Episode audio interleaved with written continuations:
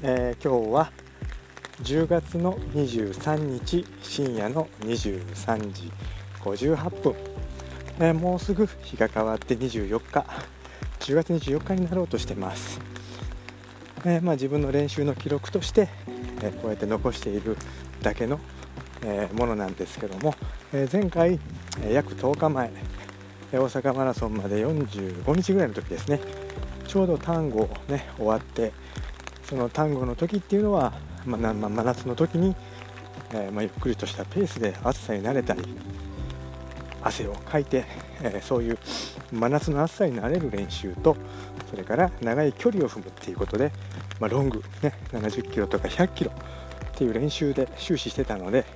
ペースがそんなに、まあ、上げれる体ではなくても、まあ、ウルトラマラソンに関しては、まあ、戦術よりも戦略ということで補給計画それからコースを熟知した上で、えー、まあ、自分なりに納得して終えれてはいたんですけども、ね、次大阪マラソンに関してはやっぱりそのペースがウルトラとは違うので、えー、そこにどうやって戻していこうかということで、えー、この10日間約何をしてきたのかということを今日ちょっと録音したいと思います、え、大阪マラソンまであと35日、えー、約5週間となりました、まあ、この10日間、えー、まあ、何を、えしたかというと、え周回コースですね。を2つ作りました、え1つは、え自宅の近くで、まあ、上り下り、ね、一部が芝生。ちょっと途中で小川を渡ったりとか階段を上り下りしたりとかあとアスファルトでほとんどフラットなところがないところで住宅街に登って降りてという2 5キロ1周2 5キロのコースを使って、えー、ちょうど21キロハーフマラソン、ね、ちょうどあの登って下ってっていうのを1周それを8回繰り返すので結構地味に足にきます、えー、そこでハーフマラソン、まあ、自主自主ハーフということで、まあ、そういうコースでをまず作ったというところとそれからもう一つは仕事場職場の近くでほぼ完全フラット。こちらも8の字コースで、えー、約2 5キロから3キロの周回コースでこちらも21キロ、まあ、自主ハーフということでそのハーフマラソンのコースを2つ作ったんですね。で1つは、えー、非常に上り下りのあるあの自分の中ではね、えー、コース、えー、そのコースをだいたい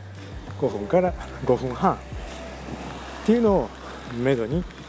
まず練習コースとして作ったのとそれと仕事場の近くの、まあ、フラットなハーフのコースに関しては、え4分半から5分っていうのを目安に練習コースとして2つ作りました、えー、とそれをこの10日間で、えー、まず、えー、上り下りのあるハーフマラソンをまず行います。それから1日、ね、ちょっと5キロぐらいのあのリカバリー開けて入れて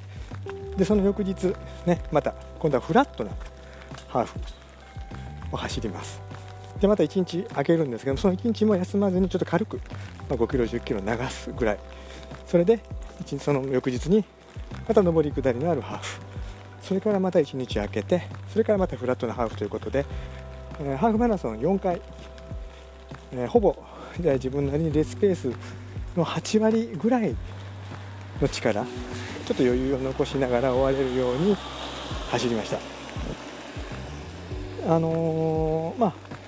最終的にフラットなところでは、えー、4分後半なんですけども、まあ、そのペースでイーブンでほぼ11キロ走れたので、えー、まあそこそこいけるかなとは感じはしました。ほぼ水分補給のみで補給の、ね、食べ物とか一切なかったので、えー、まあ、それがまずハーフマラソンを4本と。それと、えー、昨日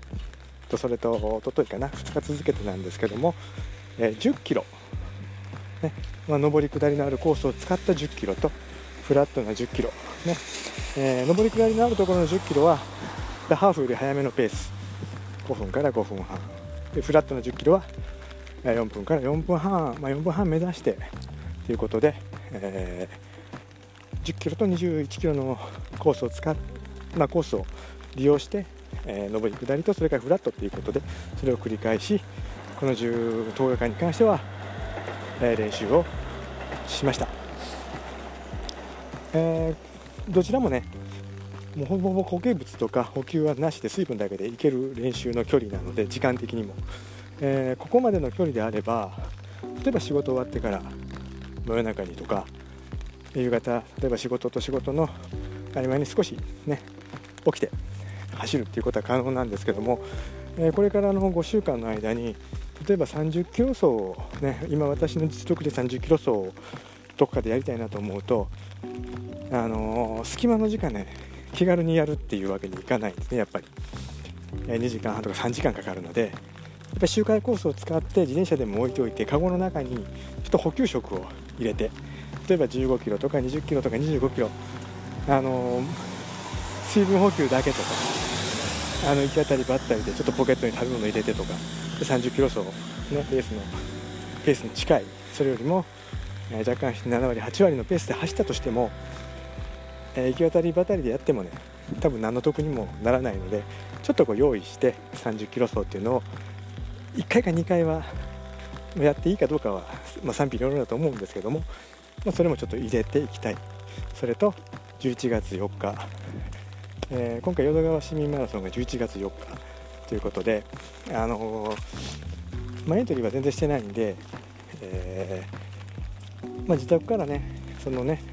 淀川市民マラソンのフルのスタート地点、まあ、ハーフのスタート地点一緒なんですけどもそこまで行くと片道20キロから25キロあるのでそれ往復で50キロぐらいちょっと LSD でもいいんで応援だけでもねちょっとこう行けたらいいかなとは 思ってます。まあそういうゆっくりとしたロングも入れながら、えー、10キロ。それから21キロ。それから30キロっていう練習をこれから約その5週間のうちの、まあ、12週間とはどういう感じで、ね、ちょっと仕事とかの段取りもあるので入れる時間ももうその直前にならないとわからないので、えー、ちょっとそういうのも考えながらこなしていきたいなとは思っています。あの今日もねちょっと雨が降って今こう歩いて話をしてるんですけども気温もねだいぶ朝晩かなり寒くなってます。まだね昼間はね日が照るとかなり暑いんでその気温差で体調も崩しやすい時期になってるので、えー、そういうのも注意しながら、ねあのまあ、いろんなレースこれから参加される方はね気温とか体調とか日常の、ね、段取りとかそういうストレスを乗り越えてねやっぱりそしてレースの当日迎えてで楽しんでゴールすると、ね、それに向かって努力することが、まあ、一番価値のあることかなと、まあ、結果は良くても悪くてもそのまあレース当日だけではなくてそれに向けてこうやって、ね、自分なりに、練習したりとか体をとの、ね、対話でいろんなことを学んだりとかっていうことの方が多分価値がすごくあると思うので、えー、そういう体調管理も含めてあと5週間ですね乗り越えながら今年最後のレース大阪マラソンを迎えたいなとは思っています、えー、ね、もう終電もちょっと行ったんでこのまま今からちょっとゆく走って帰ります、まあ、傘差しながら傘ランなんですけども、えー、今日はちょっとビブラムのトレックスポーツちょっと固めのねビブラムでだいぶちょっと走りやすいシューズですね。まあ、あのもう裏面がかなり剥がれてきててそれを接着剤でくっつけてっていうもう製造中止になってもうね4年ぐらい履いてるんで、ね、でもまあこれでちょっとゆっくりと走って帰りたいと思います。まあ、今日はちょっと大阪マラソン5週間前の記録としてちょっと自分なりに残しました。では